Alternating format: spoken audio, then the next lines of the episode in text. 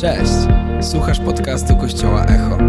Więcej informacji o tym, kim jesteśmy, znajdziesz na stronie echokościół.pl. Mamy nadzieję, że zostaniesz zainspirowany.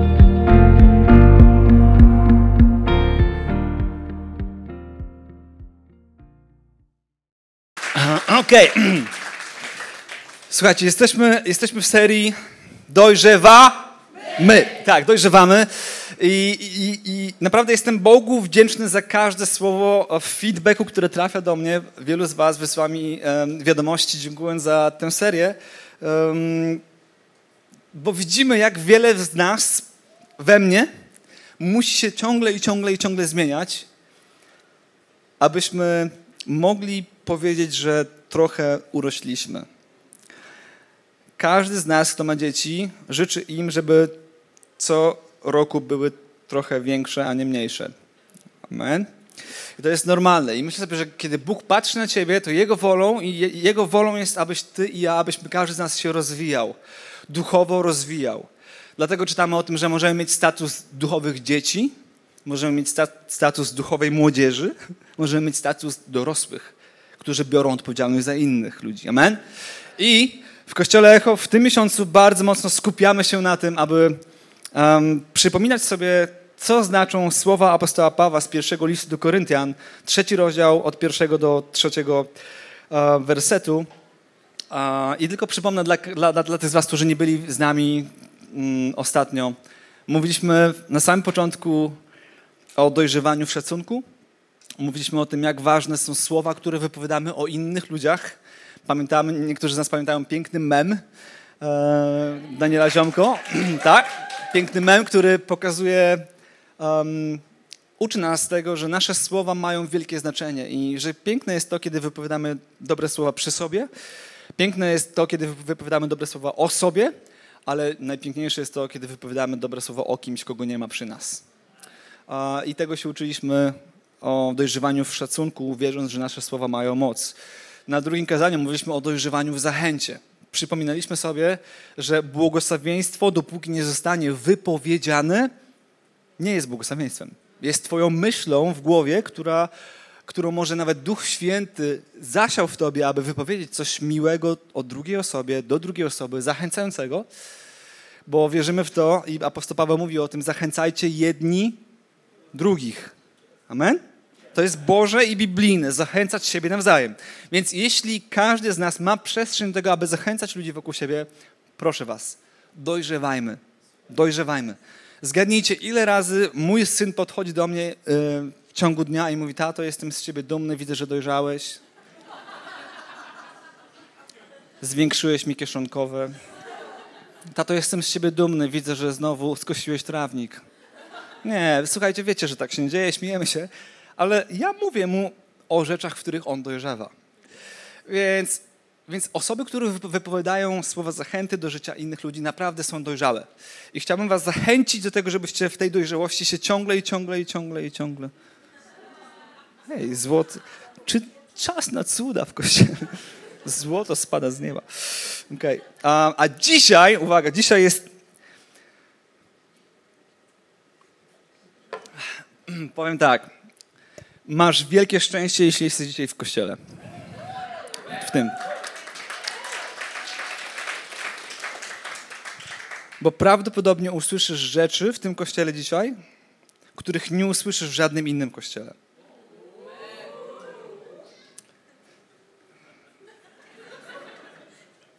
I uwaga, i nie będą to herezje. Nie będą to herezje, bo dzisiaj zamierzam chwalić się jednością.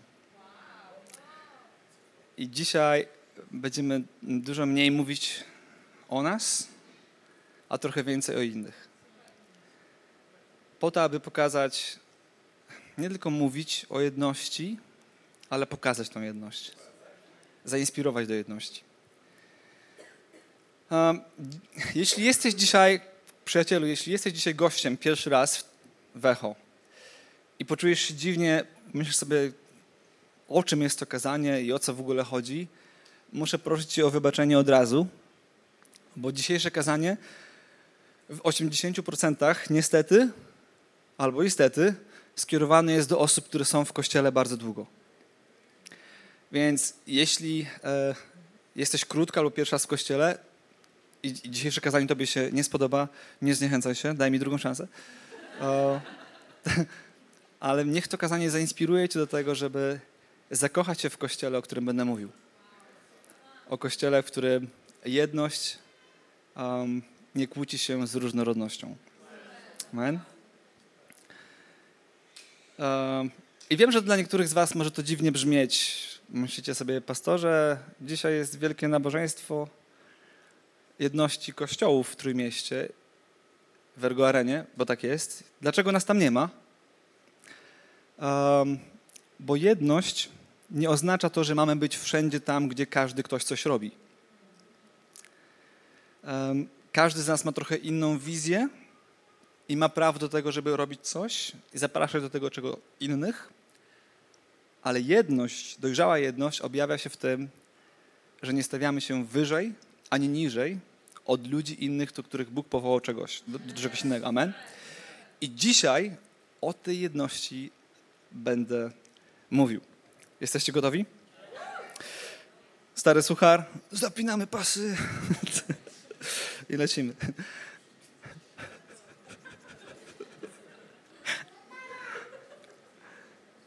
Apostoł Paweł w pierwszym liście do Koryntian mówi tak. Ja też, bracia, nie mogłem do was mówić jak do ludzi duchowych. I on to pisze do Kościoła. To jest wiadomość do Kościoła. Nie mogłem do was mówić jak do ludzi duchowych, mówiłem jak do cielesnych. Więc możesz być w Kościele, który jest bardzo duchowy, możesz podnosić ręce, które to jest bardzo duchowe, ale twoje zachowanie ciągle przypomina tobie, że jesteś, że masz sobie więcej cielesności niż duchowości. I Paweł to bardzo jasno nazywa. Mówiłem jak do cielesnych, jak do niemowląt w Chrystusie,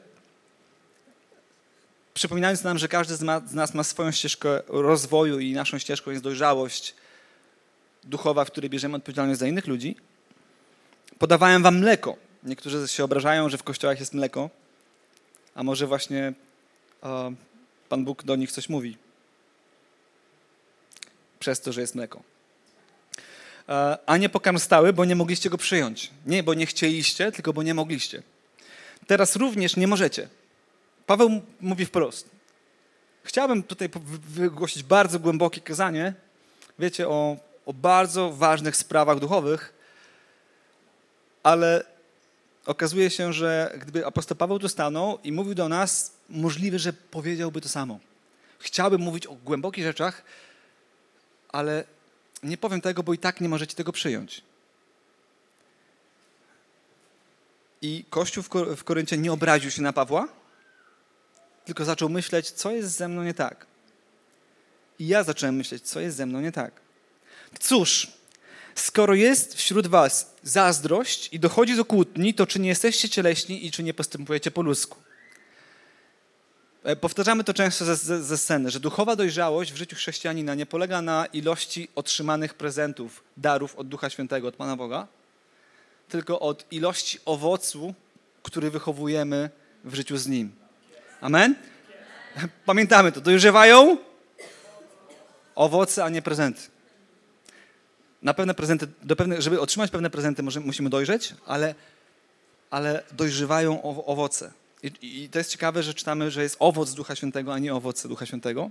Więc jak zaczniesz się spotykać z Bogiem i karmić swoje serce Jego Słowem, to owoc Ducha Świętego, te, to, to całe piękno, pokój, miłość, radość, wstrzemięźliwość, um, samokontrola, um, dobroć, te wszystkie dobre rzeczy, które są w nas, one naturalnie się w nas rodzą przez przebywanie z Bogiem i są zależne od nas. I dalej chciałbym przeczytać dalej ten fragment, kiedy jeden mówi: Ja, ja należę do Pawła. A drugi mówi, a drugi mówi ja do Apollosa. I Paweł mówi, czy, czy to nie jest oznaką tego, że jesteśmy cieleśni? On wcześniej pisze o zazdrości i o kłótni, ale w kontekście porównywania się z duchowymi przywódcami, albo przekładając na dzisiejsze czasy, z brandami. Wiesz, ty nie jesteś taki duchowy, bo ty lubisz Hillsonga. Ja jestem duchowy, bo lubię Betel. Brzmi znajomo? Dla niektórych z nas? Yy, wiesz co, nie, ja... Ty nie jesteś taki duchowy, bo chodzisz do Echo. A ja chodzę do kościoła XYZ. Yy,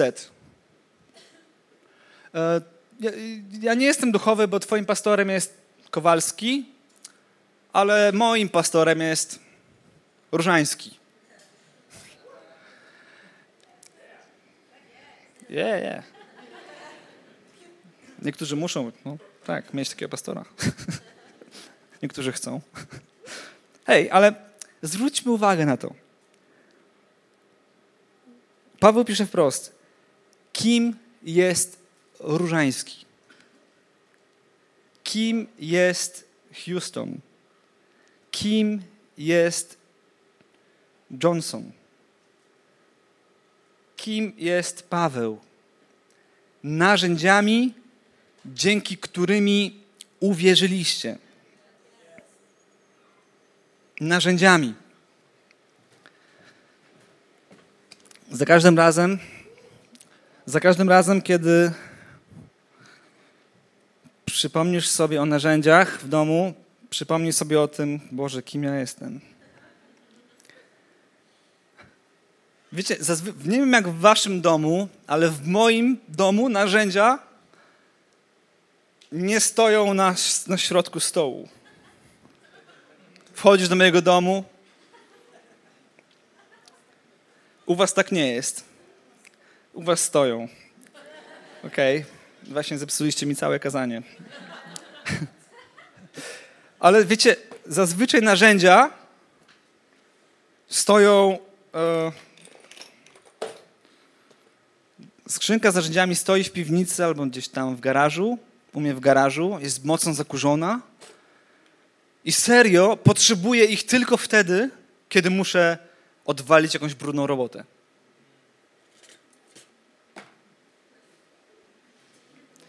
Niektórzy pastorzy są jak narzędzia. A tak naprawdę każdy z nas powinien się tak czuć. I kiedy zbyt dużą wagę i wartość przykładamy do tego, kim jesteśmy albo w jakim kościele jesteśmy, wiesz, bo ja jestem u zielonych. Tam to Duch Święty działa.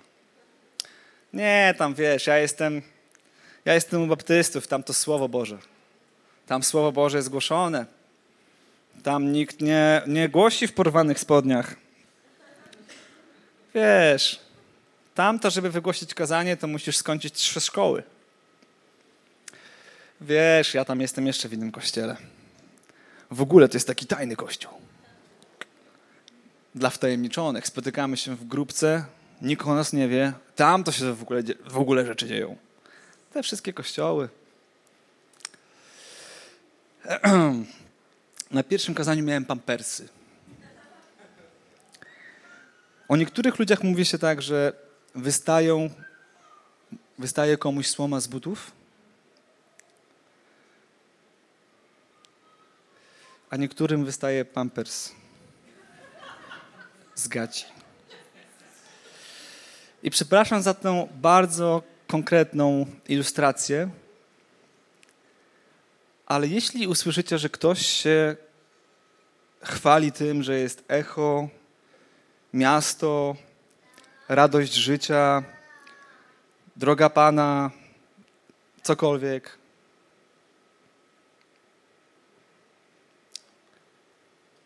Pomyślcie sobie o tym fragmencie i pomyślcie sobie o pampersie. Bo Paweł dokładnie to mówi. Mówi tak. E, chciałbym, chciałbym bardzo w was duchowo zainwestować, ale wy się kłócicie i zazdrościcie sobie nawzajem. I to jest smutne i przykre, że my dwa tysiące lat później jesteśmy dokładnie w tym samym miejscu że często my, pastorzy, mówię teraz o nas, pastorach, patrzymy na Kościół i mówimy, to jest mój Kościół. Zwłaszcza jak się rozwija. Jak się Kościół nie rozwija, Boże, to jest Twoje dzieło. Hmm. Mówię o sobie też. Ktoś się mnie pyta, no nawet wczoraj miałem spotkanie z pewnym pastorem. Daniel, jak to jest możliwe, że w 4 lata macie taki kościół, macie 60 dzieci? No wiesz, my naprawdę kochamy dzieci. Nie to, co inni pastorzy tylko gadają. W każdym z nas to jest. Ja to, mówię, ja to, ja to kazanie mówię do siebie. I, I prawdopodobnie niektórzy z Was słyszeli z moich ust, nie wprost, słowa, że wiesz, niektórzy z Was mi często dziękują za echo. Dzisiaj dwie osoby mi podziękowały przed spotkaniem.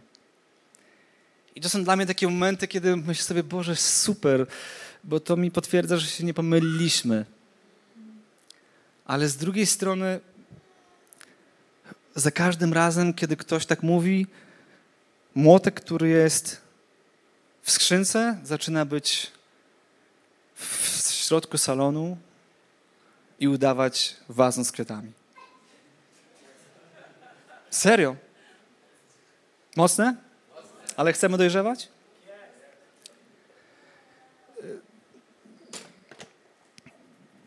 Tak więc Paweł, a zaraz dokończę ten fragment. Czytajmy dalej. Ja zasadziłem, Apollos podlał, lecz wzrost był sprawą. O Boże, dzięki Ci.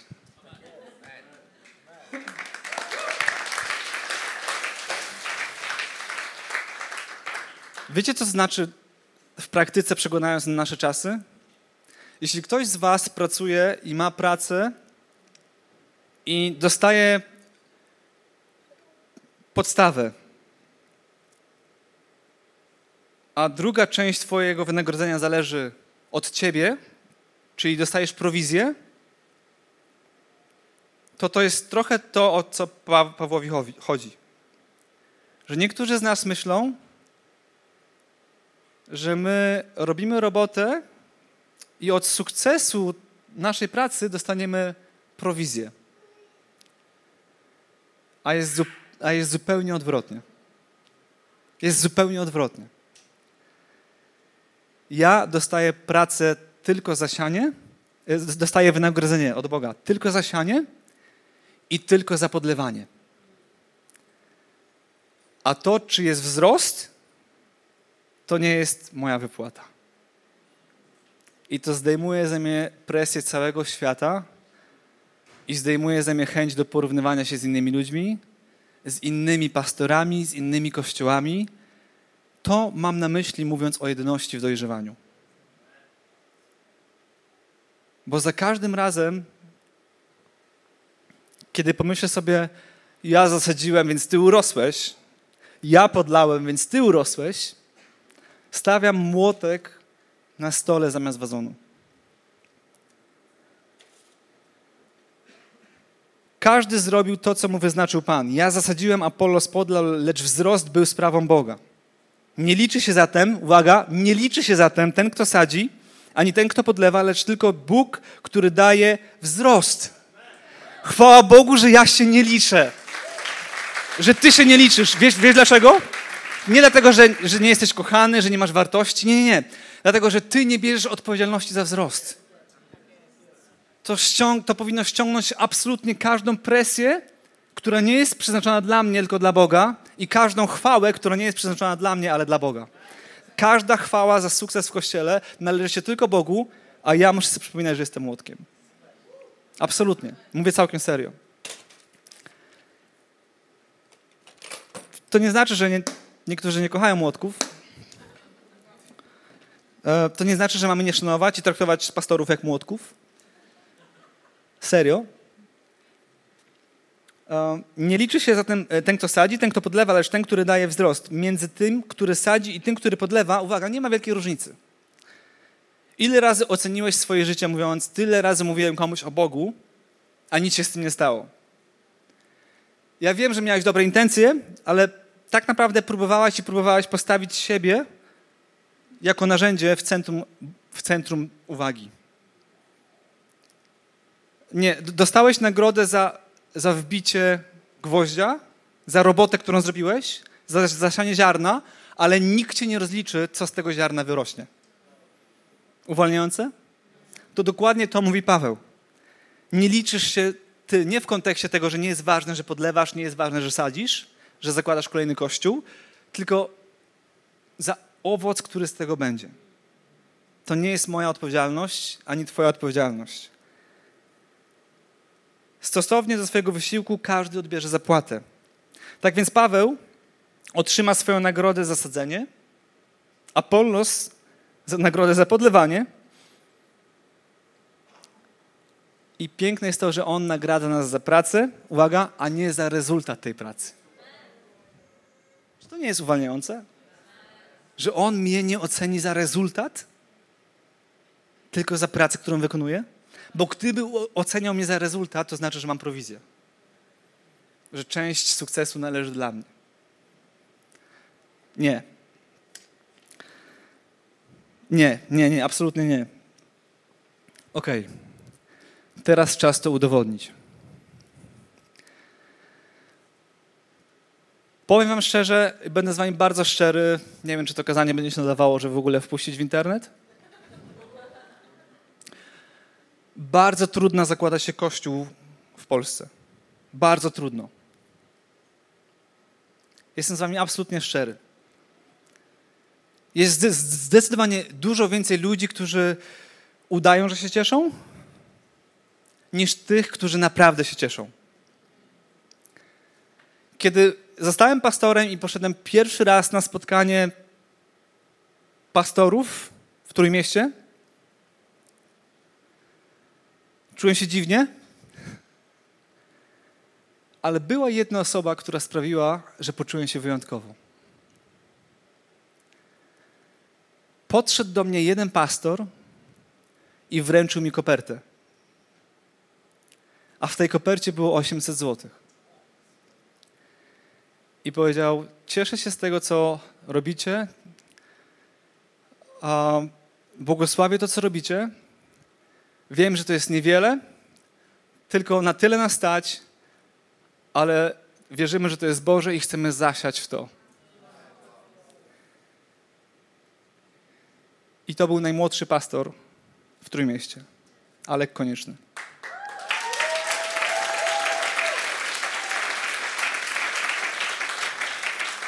A Alek Konieczny jest pastorem przepięknego kościoła.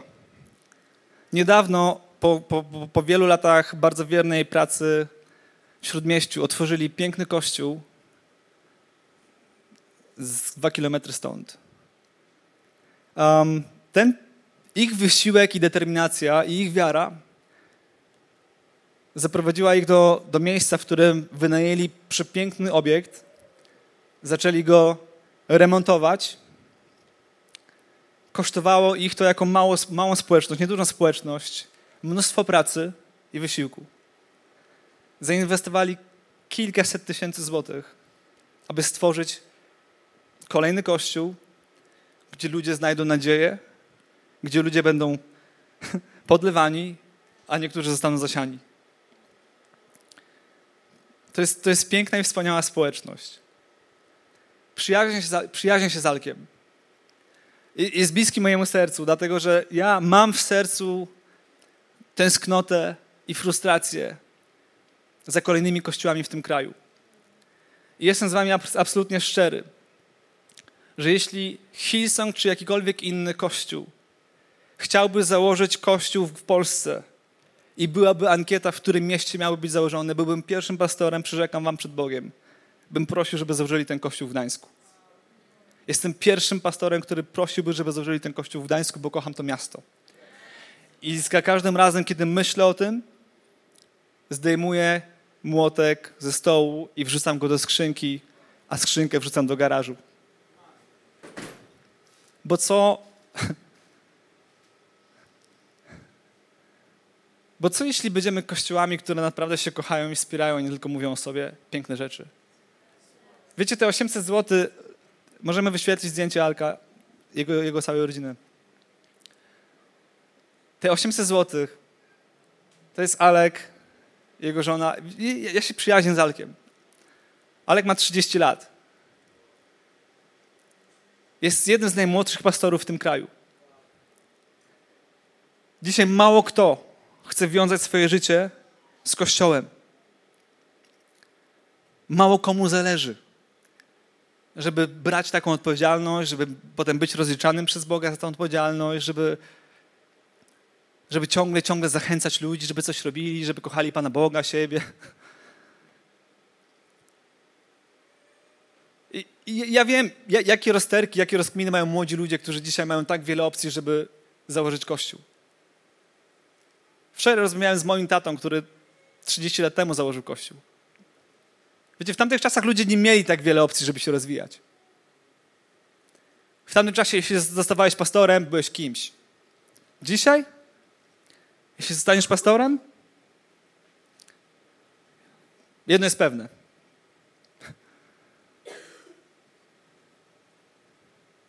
Nie starczy pieniędzy na Twoje utrzymanie. To jest przerażające.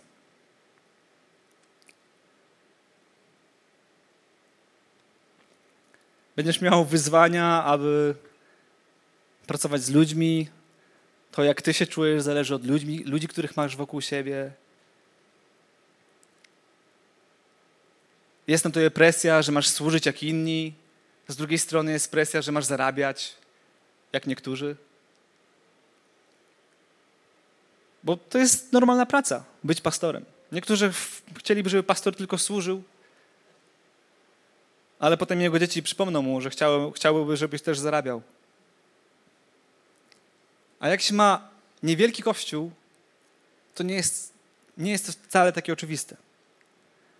Więc chciałam wam powiedzieć, że dzisiaj ludzi, którzy, młodych ludzi, którzy wiążą swoje życie z Kościołem, my jako Kościół, jeden Kościół, nie echo, my jako Kościół, powinniśmy wspierać i szanować.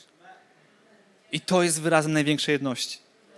I proszę Was, jeśli ktoś z Was nie czuje się w tym kościele zaopiekowany, albo nie czuje się w tym kościele wystarczająco dobrze, jakkolwiek to brzmi. I ja nie mam z tym żadnego problemu. Ja sam wyszedłem z kościoła, żeby założyć kościół. I jestem pierwszą osobą, która Ciebie zrozumie. A moja prośba jest taka: idź do tego kościoła. Albo idź do innego kościoła. Jest wiele pięknych kościołów w Trójmieście. I nie mam z tym żadnego problemu. Piękne jest to, że mogę być z Alkiem na łączach i kiedy osoba stąd idzie tam, to mi jest lżej. Nie dlatego, że się kogoś pozbywam, tylko dlatego, że wiem, że ktoś nie przepadł, tylko odnalazł swój dom. Bo tu nie chodzi o mnie, jestem tylko narzędziem, jestem tylko młotkiem w skrzynce. I ostatecznie, czy ktoś trafi do nieba, czy nie, nie zależy ode mnie, chwała Bogu. Ale od tego, czy, czy tu jest głoszone Boże Słowo, i czy jest miłość, i czy jest jedność.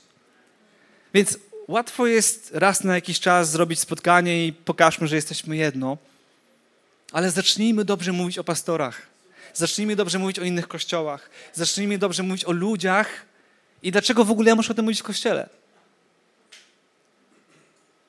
Na szczęście Paweł przeżywał to samo. Paweł przeżywał to samo. Ludzie byli dumni, że nie są pod Apollosem, albo byli dumni, że nie są w tym kościele. Ale Paweł mówi: hej, hej, coś ci się pomyliło. Tu nie chodzi o mnie, tu nie chodzi o Apollosa. Chodzi o to, co Bóg może w tobie pięknego zrobić przez narzędzia, które stawia na twojej drodze. I moje marzenie jest takie, żebyśmy byli kościołem, który wspiera inne kościoły. Zostawmy to zdjęcie Alka.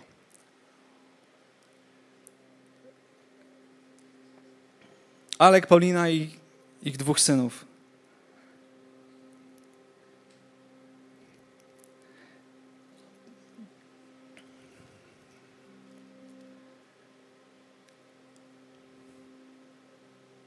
Serio traktuję go jak młodszego brata. I, I on zasiał w nas 800 zł kiedyś. Może za to 800 zł kupiliśmy zabawki dla dzieci w Kitsach. Może, może kawałek mikrofonu jest dzięki nim tutaj, nie wiem. Może pół podestu. Ale ewidentnie coś jest, coś zasiał. I jego serce pokazuje jedność. I kiedy oni mieli ten, ten, ten remont, jestem tak bardzo dumny z nas, że my nie tylko gadamy o tym, że jesteśmy jednym kościołem, musimy się szanować, tylko my mogliśmy wysłać im 20 tysięcy złotych. 20 tysięcy złotych, aby naprawdę chwalić się i cieszyć, że kolejny kościół powstaje w tym mieście. Bo jeśli my mamy pół miliona osób w Trójmieście i kilka kościołów, do których możesz, nie wstydzisz się przyprowadzić swoich znajomych,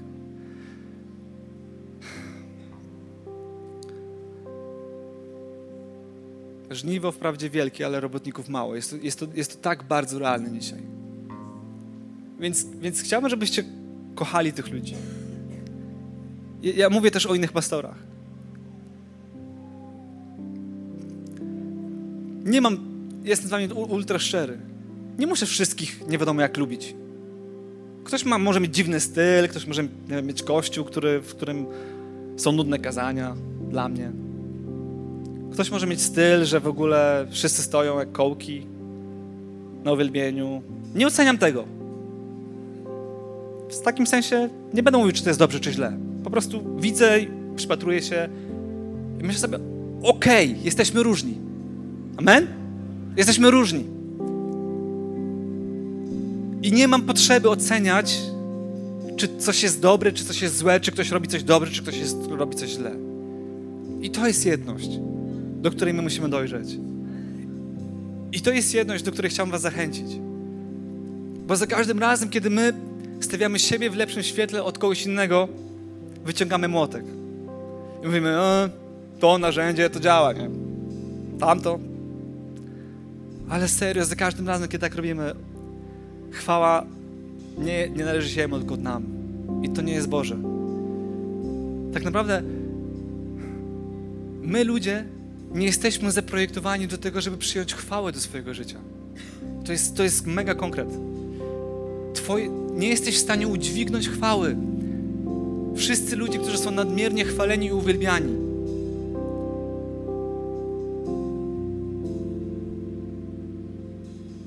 nie są w stanie tego uradzić i w końcu ich to przygniata. Zabija ich to. Dlatego, że nikt z nas nie jest zaprojektowany, aby odbierać chwałę, tylko Bóg. Więc chciałem Was zachęcić do tego, żebyście kochali ludzi z innych kościołów, ale nie tylko tym, że nie będziecie nic o nich mówić. Kochajmy, kochajmy tych ludzi. Bądźmy jednym kościołem. Jakby było fajnie, gdyby Bóg nas kiedyś przywitał w niebie i mówił, ej, echo, jestem z was taki dumny kochane młotki. Robiliście wszystko? Ja wiem, my często jesteśmy oceniani, że my jesteśmy tak bardzo gdzieś tam wyeksponowani, ale my tego nie robimy, dla, żeby się porównywać z kimkolwiek. Robimy to dla waszych sąsiadów, dla, dla moich sąsiadów, dla ludzi, którzy dzisiaj nie poznali Jezusa. A czy oni odnajdą swoje życie duchowe w tym kościele, w tamtym kościele, czy na tej grupie, to jest drugorzędna sprawa. Amen? Amen. I serio, błogosławmy inne kościoły. Badajmy swoje serce, czy ten kościół jest moim kościołem. Może, może idź za tydzień, idź tam, idź do miasta. Może oni potrzebują dużo więcej pomocy. Może w tym kościele nie potrafisz znaleźć dla ciebie służby. Idź tam, może tam znajdziesz. Bo my często myślimy sobie, ja mam serce apostolskie i marzy, marzy mi się zakładanie kościołów w całym kraju. I jeśli będzie pięć kościołów echo w całym kraju, to nigdy nie pozwolę sobie na to, żeby spotkać się z dwoma pastorami, z trzema i, i obgadać dwóch. Te kościoły szybko by się rozpadły. I wiecie, z Bożej perspektywy każdy kościół jest oddzielnym pokojem, ale w tym samym domu. W tym samym domu. I to różnorodność polega na tym, że w pokoju mojego syna, jednego na ścianie wisi trawa, bo tak sobie zażyczył. W, w drugim pokoju mojego drugiego syna jest wielka płyta OSB, a w salonie moim, naszym, jest pięknie. Ej, wiecie, wiecie na czym polega dojrzałość? Że przyprowadzam gości do mojego domu i mówię, patrzcie jaki mam piękny salon z kuchnią. Sami to wybieraliśmy. Czarna kuchnia, drewniane stawki. Widzieliście tego LEDa? A potem biorę ich do góry. Tu macie taki jeden śmietnik, drugi śmietnik. To moi synowie. Kto tak robi? Kto tak robi? Jaki dojrzały rodzic przedstawia tak inne pokoje w tym samym domu? Więc, kochani, zanim będziemy mówić coś negatywnego, albo inaczej, pójdę głębiej. Chcecie głębiej? Zanim zgodzimy się słuchać czegoś negatywnego na temat innego pastora albo innego kościoła, pomyślmy sobie o pampersie, który wystaje z gaci, pomyślmy sobie o młotku, który stoi na stole i pomyślmy sobie o domu, o pokoju swoich dzieci, który wygląda zupełnie inaczej niż pokój, niż sypialnia rodziców. Amen? I na tym polega jedność. Że ja przy moich gościach nie śmieję się z moich dzieci. Ty widziałeś tą trawę? Widziałeś ty, mój syn? Trawę se walnął. Boże. Ale ja, ja, sobie tak myślę, że Bóg patrzy na nas i mówi Ty, widziałeś ten, ten kościół? Co oni zrobili? Mój pokój się liczy tam. Ja mówię to do siebie. Ja, ja popełniłem wiele błędów w moim życiu. Ale chciałbym, żebyśmy dzisiaj serio pokutowali. Przepraszali Boga z naszych złych słów, ale też z naszych uszu, które są gotowe słuchać plotek, oceny. Co ci to obchodzi, co jest, jak wygląda pokój? Drugi pokój. Co mnie to obchodzi? Nie Bóg rozliczy z mojego podlewania. Nie Bóg rozliczy z mojego sadzenia. A jak, to, jak całokształt wygląda, co mnie to obchodzi? Men? Kochani, czy możemy powstać? Jezus w Ewangeliana na sam koniec powiedział, no, przypomnę to, ten fragment. Jezus powiedział, pragnę, by wszyscy byli jedno. Jak Ty, Ojcze, we mnie, a ja w Tobie, niech oni w nas będą jedno, aby świat przez to uwierzył, że Ty mnie posłałeś. Żeby świat, żeby inni ludzie poznali, że my naprawdę jesteśmy Boży, to musimy najpierw dać ludziom poczuć, że jesteśmy jedno. Czyli musimy lajkować posty innych kościołów. Bądźmy praktyczni. Wyślijcie miłe wiadomości swoim byłym pastorom. Docencie ich życie i ich podlewanie. Może dzisiaj ktoś inny was podlewa, ale docencie tych ludzi, którzy byli wcześniej. Tak jak dzisiaj doceniliśmy Oktawiusza.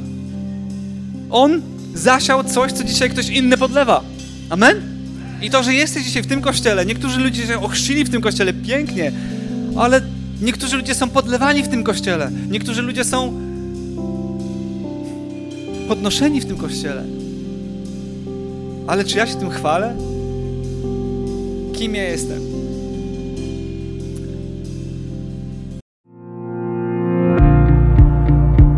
Dziękujemy, że byłeś z nami.